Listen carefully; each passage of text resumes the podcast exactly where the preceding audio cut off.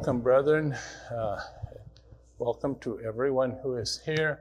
Welcome to those who are not here but who are with us anyway. We are very happy to have you. Um, I have several opening thoughts, um, or several statements to read from my opening thought. Uh, to understand what our work is about and our message, there are many prerequisites, and one of the most fundamental prerequisites is our view of how we um, receive um, guidance from the Lord. There's all sorts of ideas of how to receive guidance. Uh, one of the lesser uh, good ideas, actually a bad idea, is to open the Bible at random uh, and, and just see what kind of, of um, um, random statement you read and get something from that.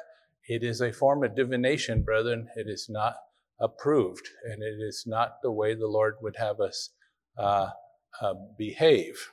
And there's many other ideas out there about how the Lord would guide us. Some people have dreams, and they will go by that.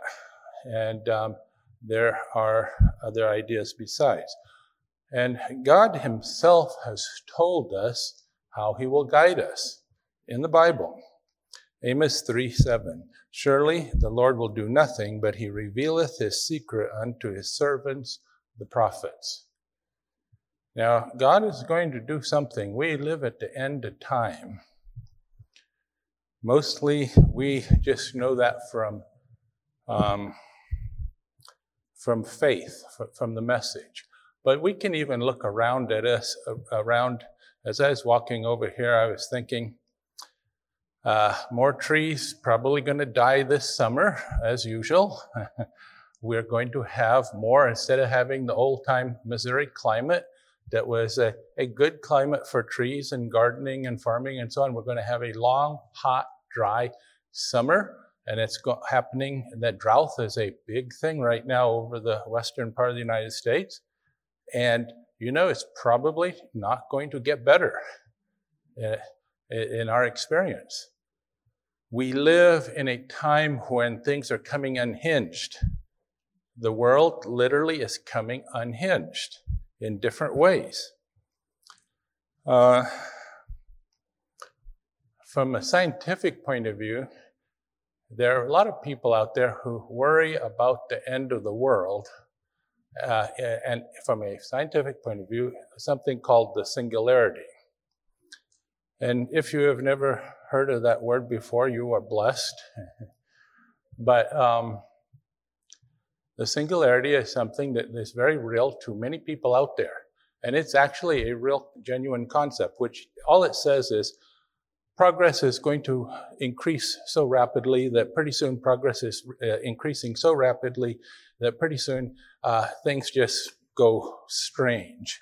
And beyond that point, you can't say what happens because everything is increasing so fast that there is no understanding uh, for us today uh, what strangeness and craziness will happen after that point.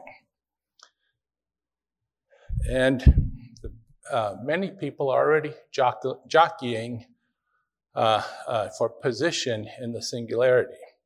Okay, we have um, control, uh, I should say. And I'm not going to go further on that, but this is a real thing. And very wealthy, very, um, um, very knowledgeable uh, people are jockeying for position already. It's, it's a very bad thing. The Lord has a plan, though. And so He is not going to implement His plan without telling us. Even if it was the end of the world for some other reason, He would still tell us, He would reveal it. He is a good and just God. He does not lie to us in the Bible and say, I will not have anything happen without telling you, and then break his word. He will tell us. Behold, I will send my messenger, and he shall prepare the way before me. And the Lord whom ye seek shall suddenly come to his temple, even the messenger of the covenant whom ye delight in. Behold, he shall come, saith the Lord of hosts. Malachi 3:1. This is a prediction of the judgment of the Lord. The Lord is going to come to his temple in judgment. If, if we were to read the whole study, the whole uh, um, um, uh, prophecy, but we are all for, uh, mostly familiar with this. But he has promised to tell us, and he did tell us here, I will send my messenger. Beloved, try not, uh, beloved, believe not every spirit, but try the spirits whether they are of God, because many false prophets are gone out into the world. 1 John 4 1. Now, Davidians are very good at listening to prophets. In fact, in some cases, we are too good. But we are instructed to try the prophets, listen, check. Don't just swallow everything. The Lord has given us instructions on what we should do, what, what we need to know. He has told us. And uh, if we pay attention to the things that He has told us, it will protect us from many false prophets. Now, we believe that Ellen G. White, uh, the author of the what we call the Spirit of Prophecy, uh, was a prophet of God, and we have many reasons for believing that, many good reasons for believing that. But we're not going to go into a study about the spirit of prophecy, but I just want to read uh, uh, this statement. Each of the ancient prophets spoke less for their own time than for ours, so that their prophesying is in force for us. That's so interesting. It's interesting.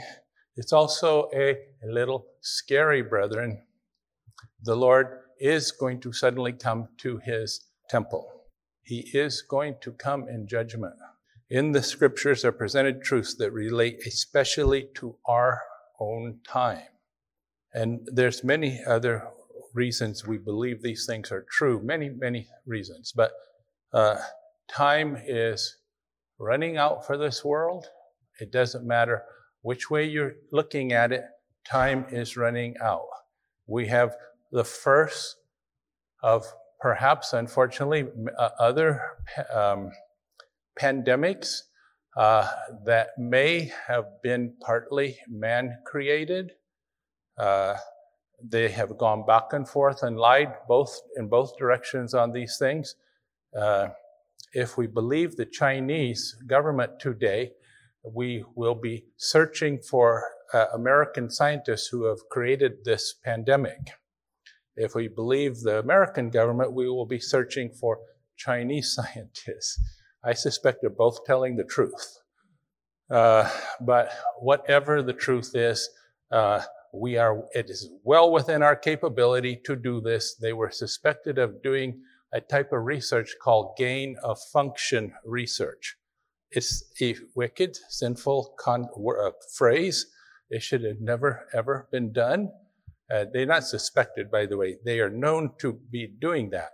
And, and this government, our, our, uh, our government, is known to have paid the Wuhan lab a good little bit of money to do that research after Congress closed down uh, the loophole in this country for that gain of function research. And it means just what you think it means.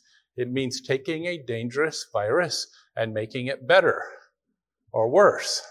And it's very insane. And there's more, much more to come out on these things, brethren. Just how soon the governments will uh, tell a little bit of truth on these things, I don't know. But keep in mind that even right now, today, the Chinese government is pushing the theory that the United States ha- is deeply involved in these things, while we are starting to push the theory that they are involved in it. It's just a a crazy, degenerate, mad time that we live in, brethren. That's all it is. And it only gets worse between here and the end. Every, in every way, it gets worse.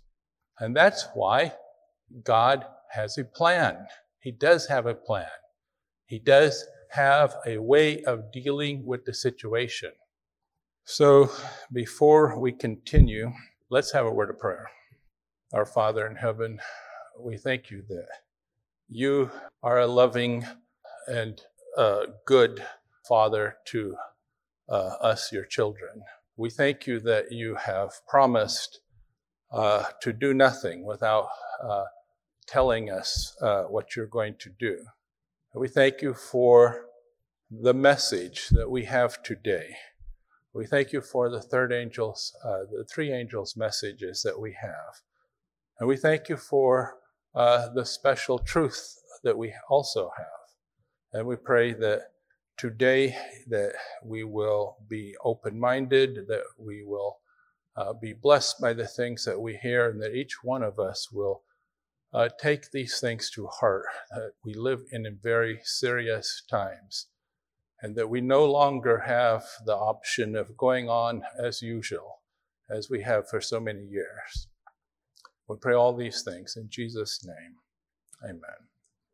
So we are Adventists, of course, and um, we have um, watched how the Adventist work has been going on over the years. And I think all of us probably have been very impressed with the work that has been done in the church. Maybe we're impressed by what we have accomplished here. Um, don't be impressed by what we have accomplished here at all. And don't be impressed by what um, the church is in, in accomplishing. Now, God is working and God is leading, and always we give God the credit. But it's not the way you think it is, not the way you have been led to believe. This is a chart that was prepared with the help of a, of an ex Davidian sister, actually, named Carol Proctor.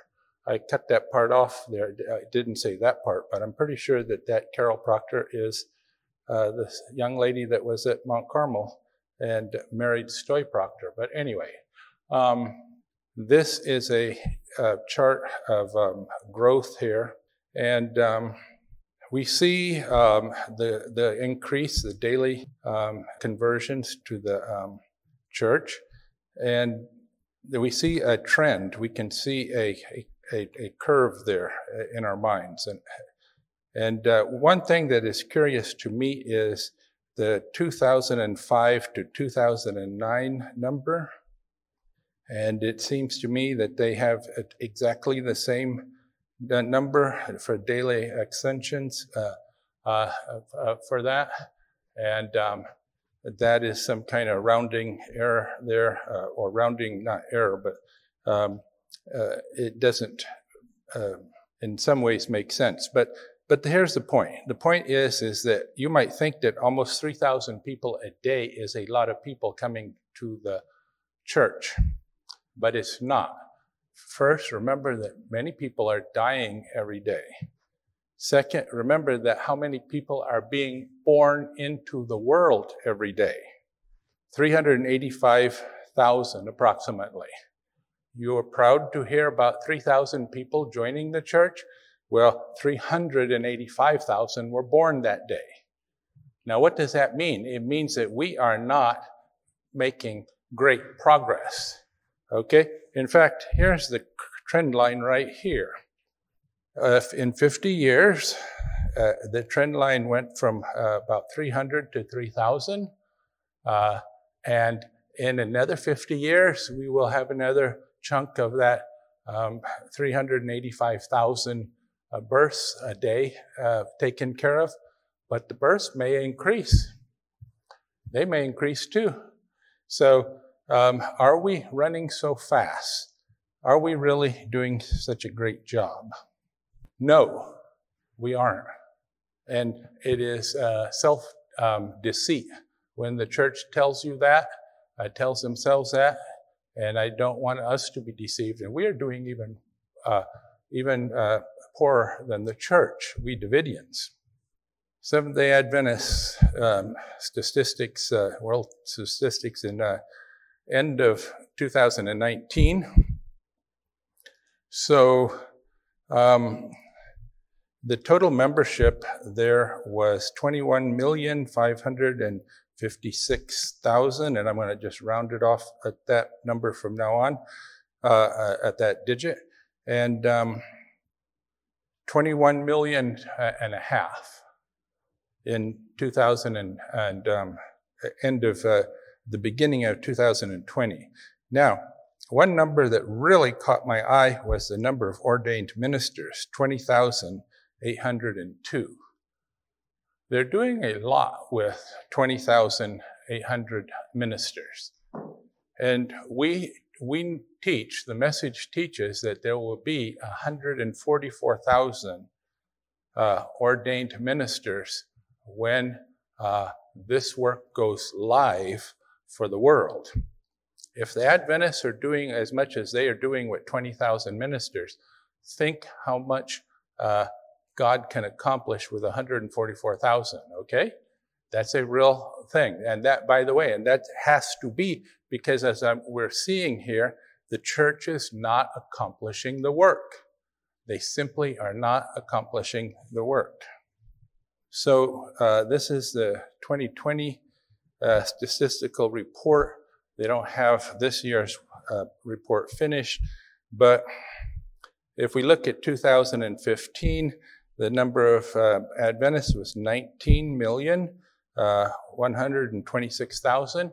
Not too far off from um, uh, 20 uh, million, 21 million.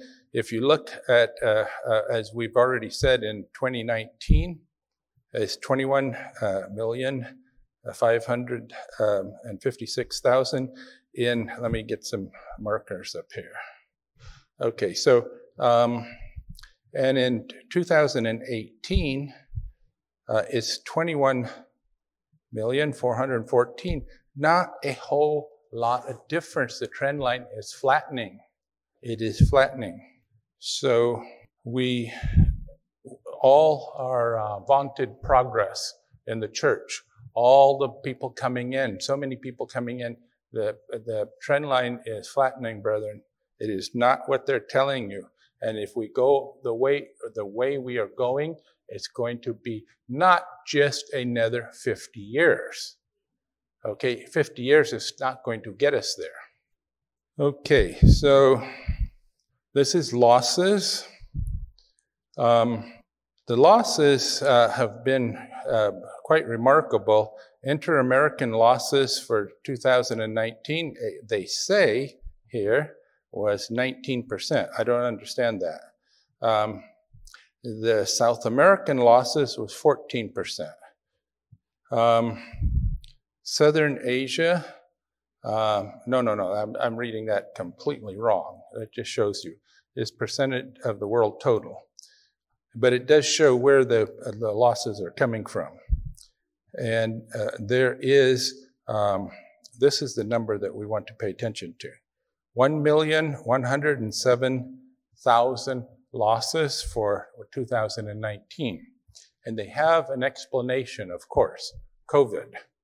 And that's quite possibly true. You have people who are so weakly attached to the church that COVID is enough to shake them out. Uh, and so uh, that is um, their explanation, and uh, I, I, accept that. But the point is that they had huge losses.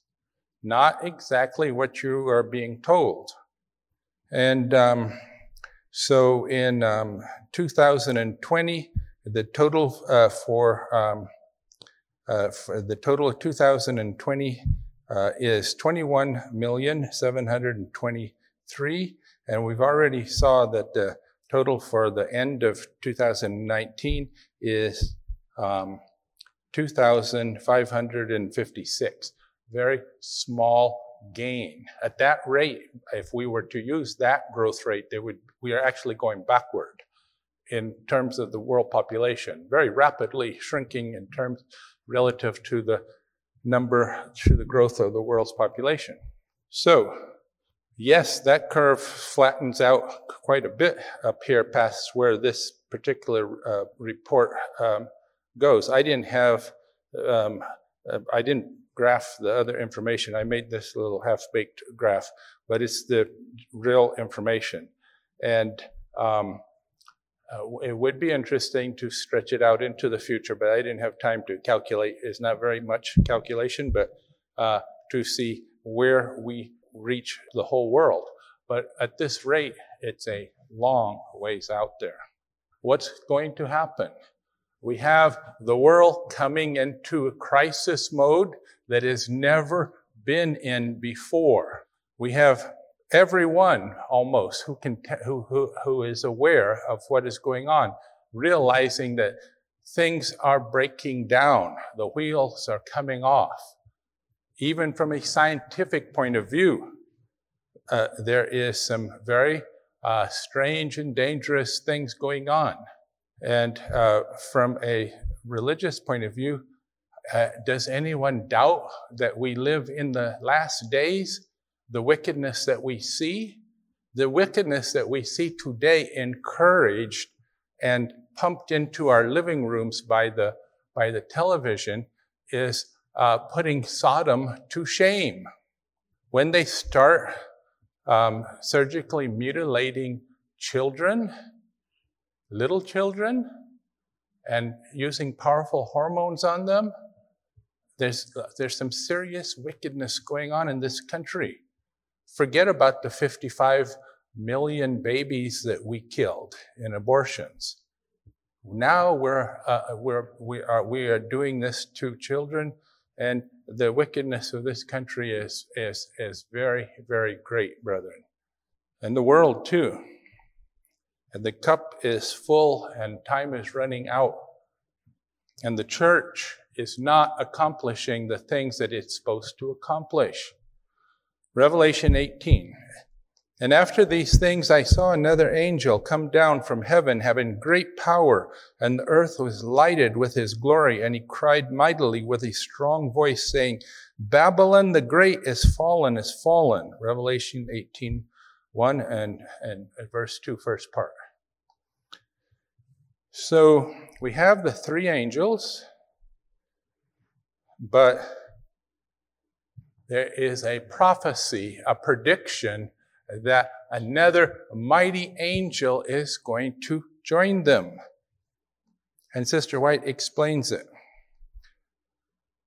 I, in a, in an early vision that she had, she says, Then I saw another mighty angel commissioned to descend to earth to unite his voice with the third angel. Is that a new angel to uh, bring a totally different message and uh, just wipe away the uh, three angels? No, it's come to join.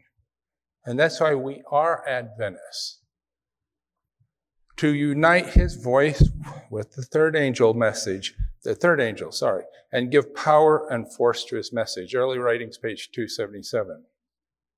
Okay, so um, it is predicted by, uh, by John in Revelation 18 and by Sister White, who we also believe to be inspired, that uh, there's going to be another mighty angel. Why? Because we don't have another 50 years to finish the work, or have finished the work. Time is really running out, brethren. We're not saying a time, a date, by the way. All we know is uh, God is not giving us 50 years or 75 more years to finish the work. That curve, that trend line uh, goes on and on and on. If every, nothing happens, the Adventists are going to be doing great. We're doing great uh, every Sabbath for another 75 years. Okay? But it isn't true. Not in the sense of actually reaching everyone. And so God had a plan all along. He knew, of course, what was going to happen. And Sister White says, this message seemed to be an addition to the third angel's message. This message seemed to be a replacement. No, it's an addition. Joining it as the midnight cry joined the second angel's message in 1844. The two together, in uh, coming together, that adds power and force to the uh, three angels' message, the work of the three angels. Now, why is it even necessary for this mighty angel to join? There's a reason, and this reason applies to us, brethren. It applies to us first. This is uh, from the Review and Herald, 1902. Nevertheless, I have somewhat against thee because thou hast left thy first love. Remember, therefore, from whence thou hast fallen, and repent and do the first works, or else I will come unto thee quickly and remove thy candlestick out of his place, except thou repent. Now, after quoting this, Sister White says, I am instructed to say that these words are applicable to the Seventh day Adventist churches in their present condition. So the Seventh day Adventists have a problem. We too, we're Seventh day Adventists, we have a problem, brethren. The love of God has been lost, and this means the absence of love for one another. She ties that together, and correctly so. If we do not love each other, we don't love the Lord. You cannot um, have a true love for the Lord and not love your brothers and sisters and show it. Some people, they have it deep in their heart, so deep that it never shows. Okay? And it doesn't count either with the Lord. If it's not real, brethren, He can see. Self, self, uh, uh, uh, let me let me go back up. The love of God has been lost, and this means the absence of love for one another. Self, self, self is cherished and is striving for the supremacy. How long is this to continue?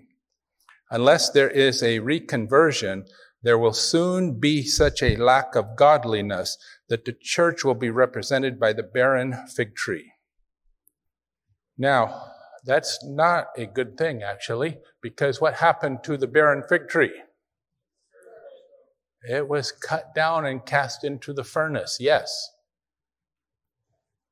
And the Lord wants to do something about that. He doesn't want his church to be scattered, disorganized, burned up, uh, used up. He wants it to do the work that he has given it, which is to preach the gospel in all the world. And that is our job to, uh, to be preaching the gospel, to be uh, furthering uh, the, the work of the Lord. And why? Why should we care? Why do we care? It's, we care because this sorry, sad, degenerate old world is not our true home. We need to be about our Father's business so we can all go home. 6,000 years of sin has brought sickness, pain, and death, and it has brought it for the whole universe to see. Satan lied. He said that God was a tyrant. He was unjust. And so God let him show the whole universe what would happen. And what happened was just misery and pain and death. Until we learn to love the Lord and our fellow brethren the way the Lord has commanded us, we will be stuck in this world or in the grave, one or the other. And uh, this, if you take away nothing today, take away that thought, brethren. It is either up or out for us. Either we accept the Lord's command to love our brother and sister as ourselves and to love Him before anything else, or we are going to stay right where we are, maybe six foot under, but we are going to stay here. Never has the world's need for teaching and healing been greater than it is today. The world is full of those who need to be ministered to unto the weak, the helpless, the ignorant, the degraded.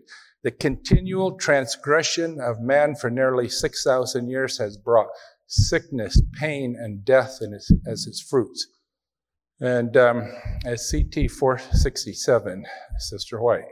Now, it is all true. That's what has happened. But God does have a plan, and we are His plan, brethren. It is us who He wants to make a difference.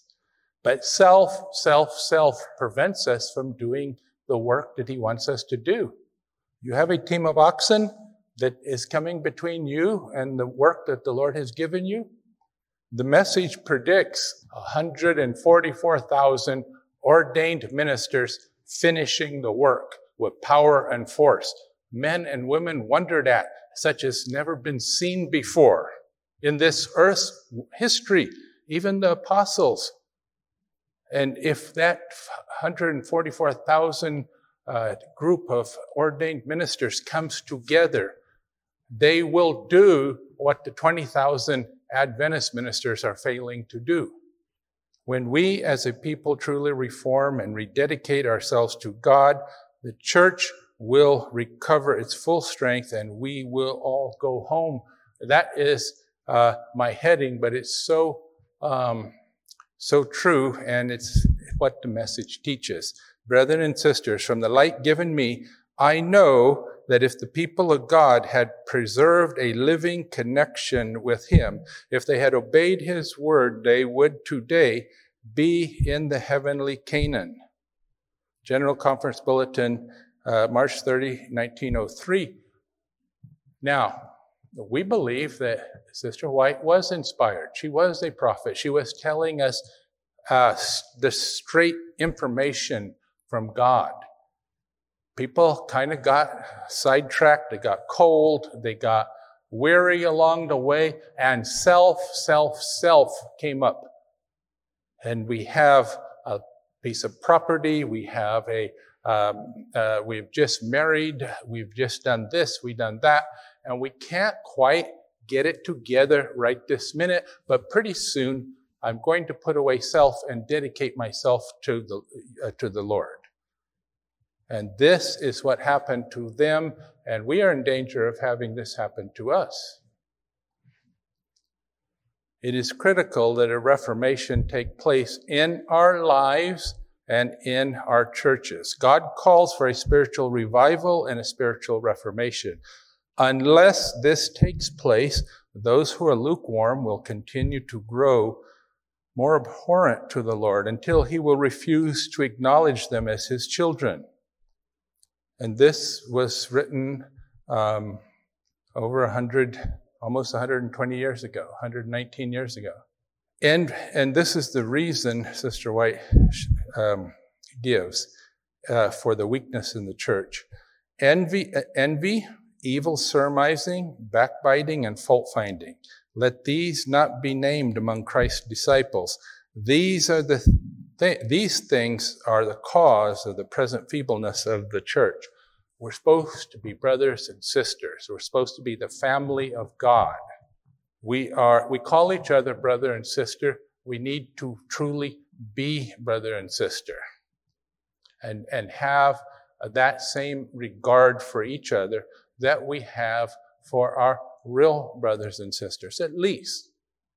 Our spiritual uh, family should be even closer. And you cannot have that regard for people that you are busy criticizing, um, uh, fault finding, condemning, and, and, and trashing generally. Cannot do that. We cannot be the people of God. We cannot do His work. And so, uh, we as a people, the whole uh, Christians in general, Adventists in particular, Davidians, right here at Bashan, first of all, we have to understand this, and we have to be um, uh, uh, make a decision that we're not going to continue one moment longer. We don't want to be in this situation. And it's not even safe, brethren, because Sister White says that we, our fate will be the fate of the barren fig tree if we continue. Now, this is jumping ahead to what the Lord wants to accomplish and how. Search heaven and earth, and there's no truth revealed more powerful than that which made, is made manifest in works of mercy to those who need our sympathy and aid. This is the truth as it is in Jesus.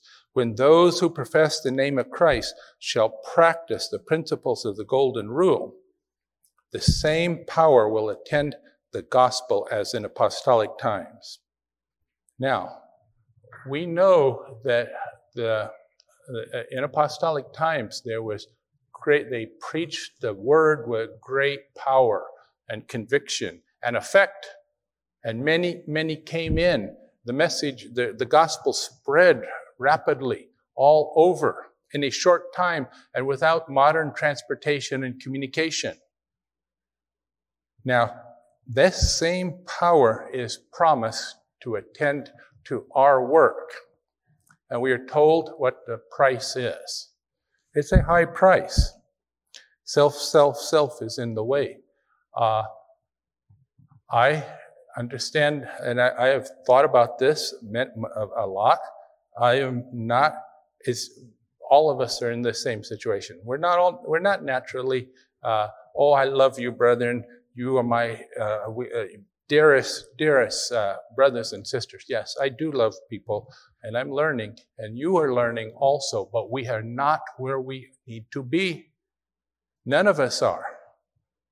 And we don't have 50 years to get there. Not one of us has 50 years to get there. And we need to learn that until we have that love for our brothers and sisters, genuine love, genuine concern, that self has been left behind finally, once and for all. Until we do that, we are not going to receive the apostolic power that we must have. We're not the great uh, wondered people today. We're not making a big, powerful difference in the third angel's message today.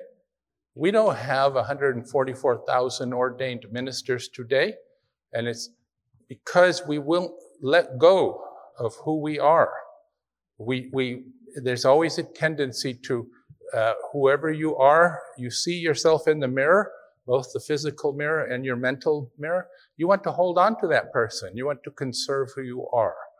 And uh, there is a certain point in our spiritual growth where we have to let go of who we were in order to become who the Lord wants us to be. And it's well worth it, brethren, because He wants us to be something very, very special. So, Sister White says that Elijah represents those who are to finish the work, and he was quite a remarkable person uh, uh, in many ways, as we all know.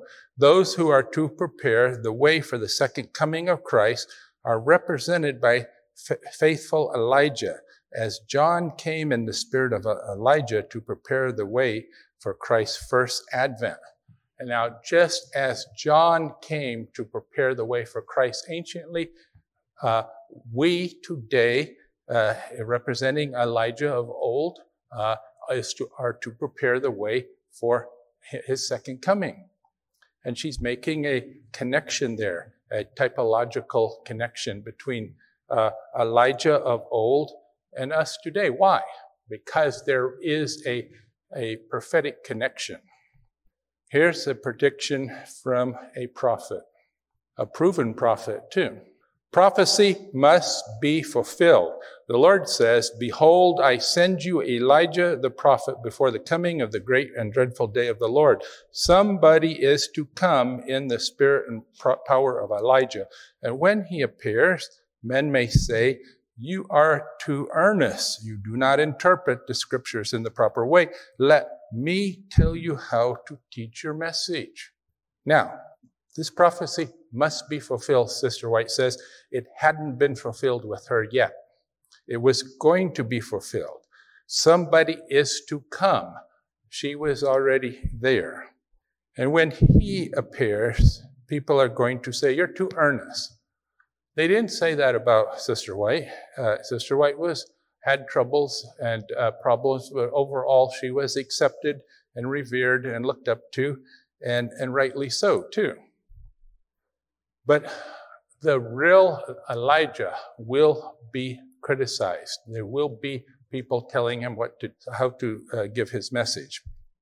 Another thought she had on this was from the Review and Herald, June 25, uh, 1901. The message God sends through his prophets will be, sorry, through his servants will be scorned and derided by unfaithful shepherds. What are shepherds? Shepherds are ministers. Okay? unfaithful ministers who tread down with their feet the feed of the pastures, giving the flock as food that which they have defiled. Woe be unto the pastors that destroy and scatter the sheep of my pasture, saith the Lord. Now, th- th- there's some things here that at first glance, like, what is she saying? They didn't say that about her. And it's true. It doesn't, it's not about her. It's about this Elijah that men are wanting to tell him how to do his work, to tell him to teach his message. And uh, she predicts that the unfaithful shepherds will tread down with their feet the feed of the pastures. Pastures, two, two or more, they're going to tread down the, uh, the, the feed of the pastures. In 1930, a message came, a book was written. It was called The Shepherd's Rod. It is the only Shepherd's Rod book that was ever uh, uh, published in the um, Seventh day Adventist Church. And until recently, it was only a Shepherd's Rod message, period, in the world. And uh, Micah 6 9 says, The Lord's voice crieth unto the city, and the man of wisdom shall see thy name. Uh, hear ye the rod, and who hath appointed it? Micah 6 9. So until that book was published, until that message was published in the Adventist Church, it never had ever uh, been, uh, no one had ever been asked to hear the rod. And uh, it was fulfilled 1930 in Los Angeles, California. Now, Micah 7:14 says, "Feed thy people with thy rod, the flock of thine heritage, which dwell solitarily in the wood in the midst of Carmel." Now, keep in mind that we read earlier that the unfaithful shepherds are, are going to tread down with their feet the feed of the pastures. Two pastures, their feed is going to be tread down. What are they, they're feeding on? Feed thy people with thy rod. The, the Bible, Micah predicts that uh, God's people are going to be fed uh, on the rod.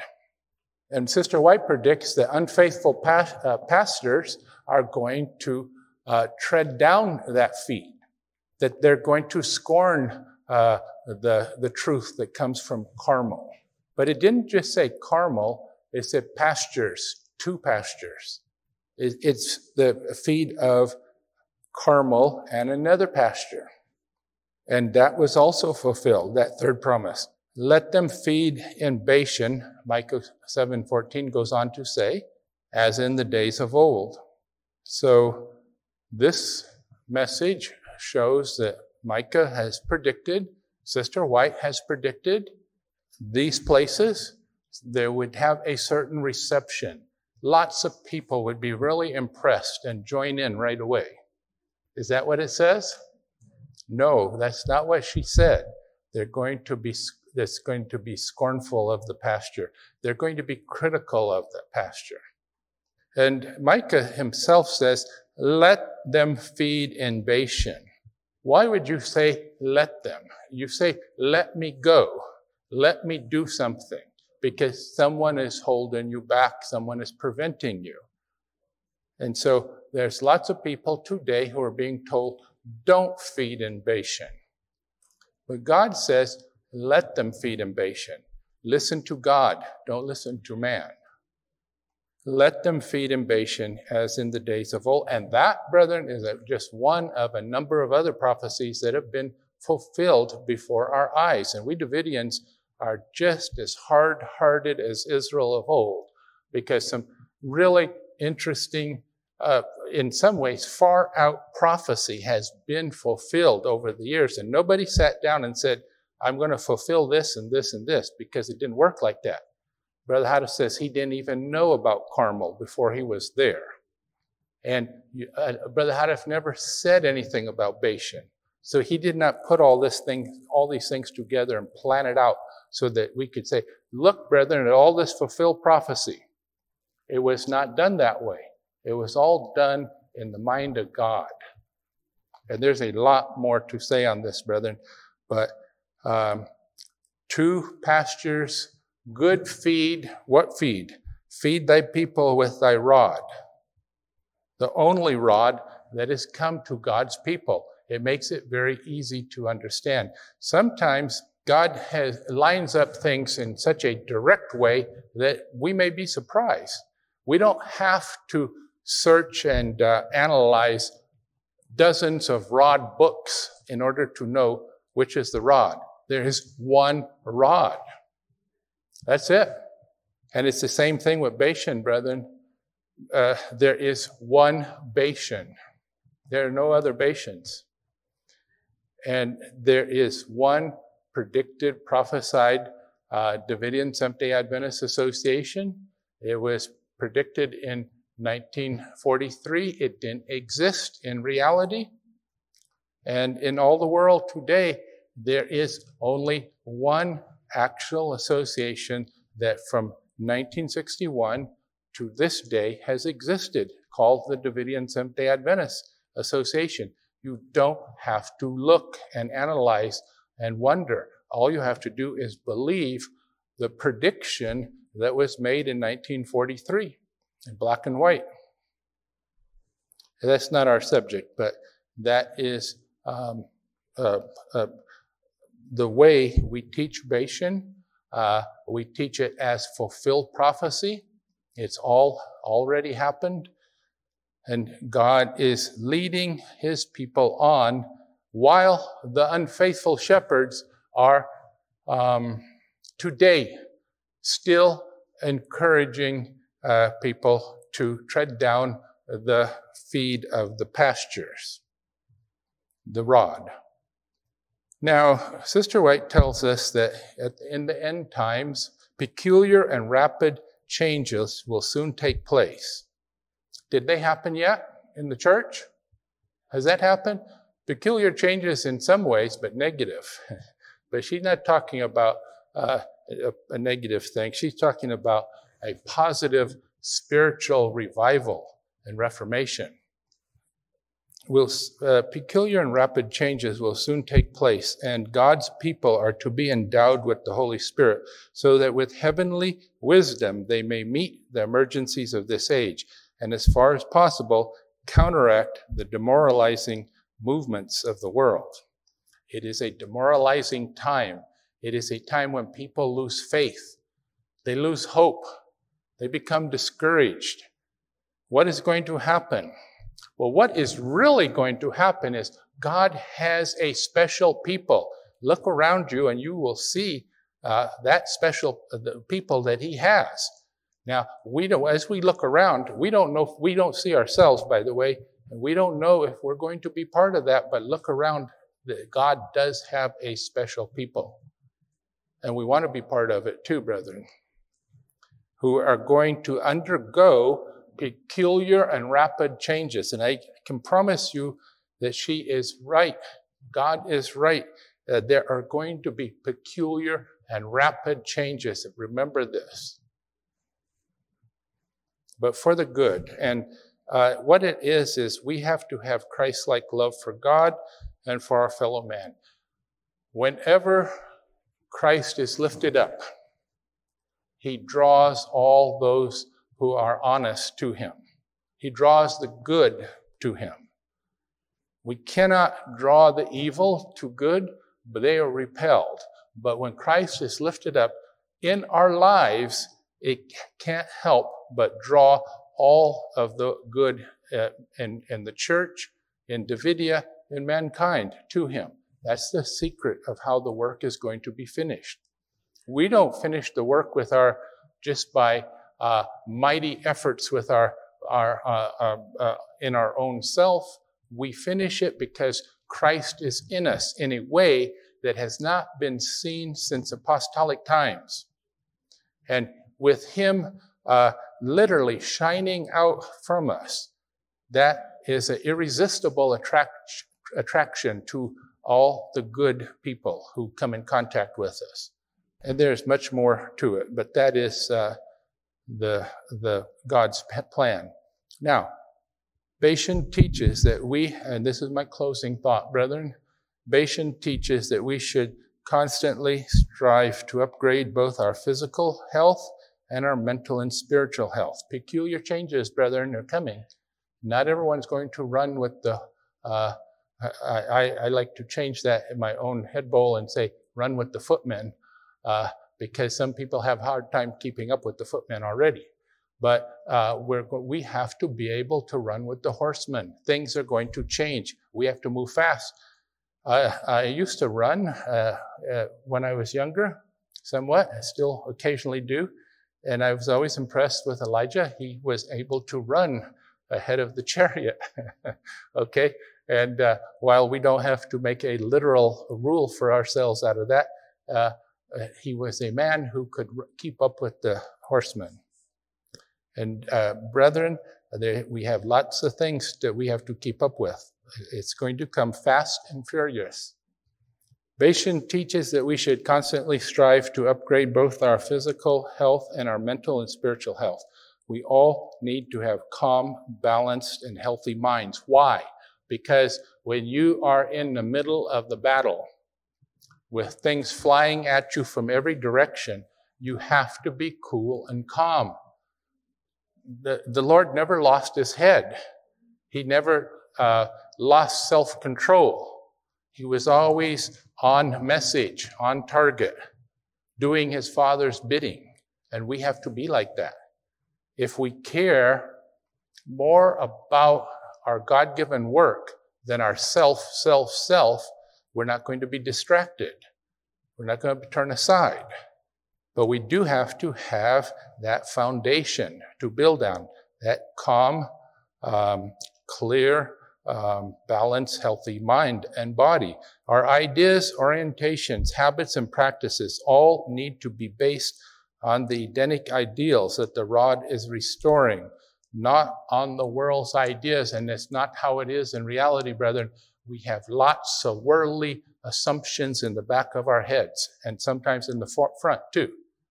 Systematically, you need to be uh, able to get rid of these things the things that we believe in, that we learned from the world, uh, we must be willing to correct.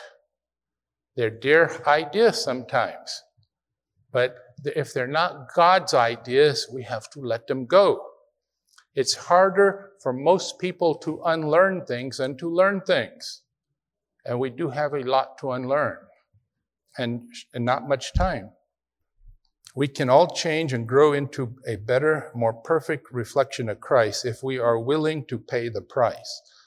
The price is learning new things and, in particular, unlearning old things so as to bring ourselves into complete harmony with the message of Elijah. That is the, the requirement. That is the key. Not somebody else's message, someone else's ideas. It is the message of Elijah that is going to restore the Edenic ideal. We are doing that step by step. Let me give you an example.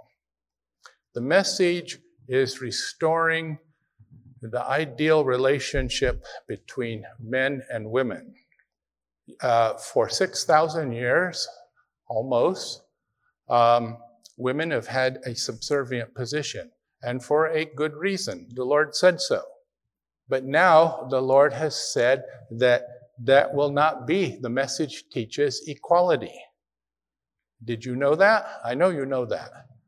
The, uh, the message teaches ordained uh, uh, women in the ministry, priesthood. Did you know that? I know you know that. The women as well as men are going to be part of the 144,000 if we are faithful. Now, that is something this message is restoring. That's, our, that's the job of this Elijah message is to restore every single thing that was lost in Eden. Step by step. And that is one of the things that Brother Houteff started uh, the, um, the process of restoration in. And he explicitly says that. Now, The reason I'm mentioning all this is that that goes against the grain for some people. Not everyone was going to keep up with the horsemen on that. We don't want anyone to fall behind. When it comes to a choice between our ideas and uh, the Lord's ideas, this should not be hard, truly. We must, we must be uh, able to say this. I've always believed this. This is my feeling. This is my upbringing.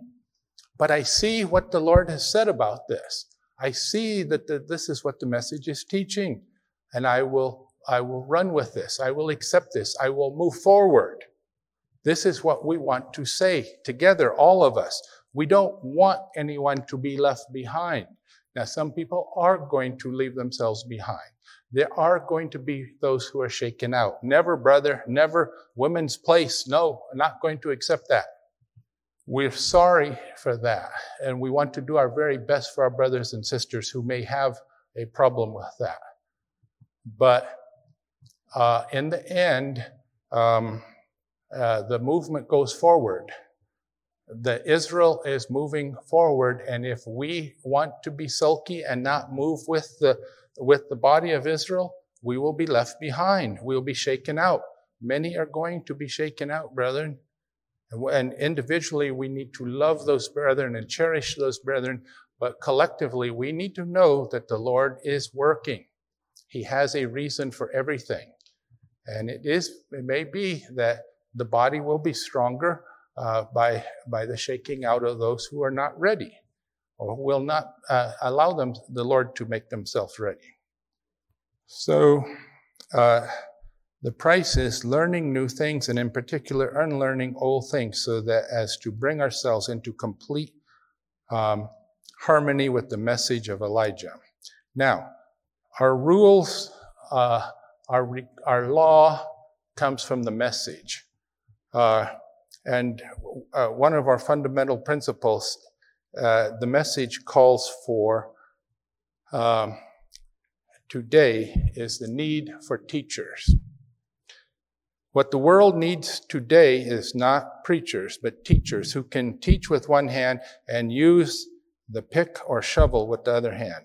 Neither is the world in need of men angling for Moses and for Aaron's office, but it is in dire need of men who can take orders and successfully carry them through.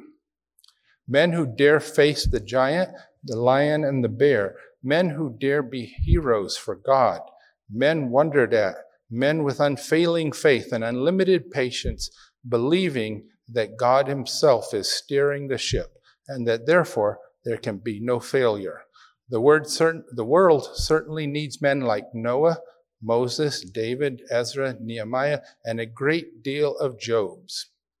1TG 9, page 12. What the world, what Bashan needs today is teachers. We have schools that need teachers. We have, uh, we, we um, don't need preachers today. Well, we need to be able to preach, brethren, but we need to be able to do a lot more than just preach. Brother Houteff used the symbolism of a pick and shovel in, the, in our hand with the Bible in the other. We need to be able to be practical uh, people to accomplish things to manage uh, a set of, uh, uh, of, a part of the work. Uh, we are in the process of setting up uh, regional um, um, um, centers, um, headquarters around the world. But you, we need people to man those headquarters. We need people who are able to manage the work there, who have good judgment, common sense, and who understand business methods and management. And we have to be able to do those things. And so we need more, we need to be more than preachers. We cannot just be preachers. We need to be managers. We need to be builders. Uh, we need to be teachers. And uh, there, what is holding up the work today? Many different things uh, we could have more of. But do you know what is the real and only holdup in our expansion right now? People. That's all. That's all. We need to have qualified, dedicated people. We have people who uh, sometimes offer themselves to the Lord on a qualified basis. It's like, yes, I will give myself to the Lord you know, as long as I can do X, Y, and Z or not do X, Y, and Z or whatever. And imagine that there was an army like that. Uh, we used to have, when I was a young man in the military, we used to have soldiers that had uh, mild health conditions. They would have what is called a profile paper from the medic. And it would say, uh, uh Tom Smith uh, should not be forced to uh, wear boots right now. His, he has a problem with his foot. Okay, so he couldn't march or whatever, you know? And uh, it was supposed to be temporary, but the profile artists would always have reasons why they could not do what everyone else was doing. I don't know what they call it these days, or uh, if they have, they miraculously no longer have people like that in the military. But uh, anyway, imagine going to war and you have a bunch of people with uh, profile papers saying they cannot be put in the front of the battle. They're allergic to bullets. Uh, they cannot be put here. They cannot lift heavy loads here, and so on. Imagine having to go to war with that kind of thing. And the Lord has the same situation, brethren. We are Davidians. We are wholly dedicated to the message. Just don't make us do anything to uh, break out of the usual uh, uh, rut of things in our life. Now, how is that possible? How are we going to be ready to go to the kingdom, but we are, uh, we, we just don't make us do anything different though. Okay? We need to be doing our regular life, and then suddenly we will just like go over to the kingdom and we'll be the people that we are supposed to be suddenly. It doesn't work like that. It takes time to prepare. Even if we have only months instead of years, we still have to have peculiar and rapid changes in our, uh, our personalities, in our mentalities, in our characters. It, it, we, it takes time for these things to happen. It takes dedication. It takes a determination to let go, to let go all the way and uh, be uh, a hundred percent uh, for the Lord. Um, the admirable thing about Paul and the other apostles is they gave up everything. He he gave up everything, and we know he gave up his life in the end. But before that, he had no home. He was on the road from one place to another. He had no, no, no certainty of what would happen he didn't even have a certainty if his ship would get to a certain place or not, though the Lord's hand was over him. So it is that same apostolic faith and uh, dedication that the Lord requires today. Uh, to become men and women wondered at, we have to pay the price. And the price is uh, simply being willing to, uh, to give the Lord everything, everything we have, everything that we are. That's the price. And the, what we get in return is everything. We, we get to have a po- position, a part in the most glorious, amazing uh, rescue operation this universe has ever seen. Because the Lord is using the, all of those who want to be used, all of the ones who wish to be part of the 144,000, he is going to use us to finish this work. We're going to be the instrument that he uses to finish this work. And brethren, there's nothing more wonderful than that. And I'm not saying that from the position of, uh, oh, isn't that, aren't they great people with amazing spiritual power? What I am saying is, you have a chance to make a difference in the lives of so many people who are who have no hope right now. They have a they have they are sick. They are hungry. They are alone, and they don't even have the Lord with them. And it is uh, the 144,000 that is going to bring this work to an end in a, a remarkable, amazing way to roll back that whole 6,000 year great controversy in uh, final victory for the Lord. So, brethren, that is the great hope to be part of that, to be part of that uh, people that the Lord uses to accomplish these things. And I hope that each one of us will um, not hesitate to, to inquire of the Lord, What would you have me do, Lord? Because it is He that will tell you the answer, no human being. Thank you, brethren. God bless you.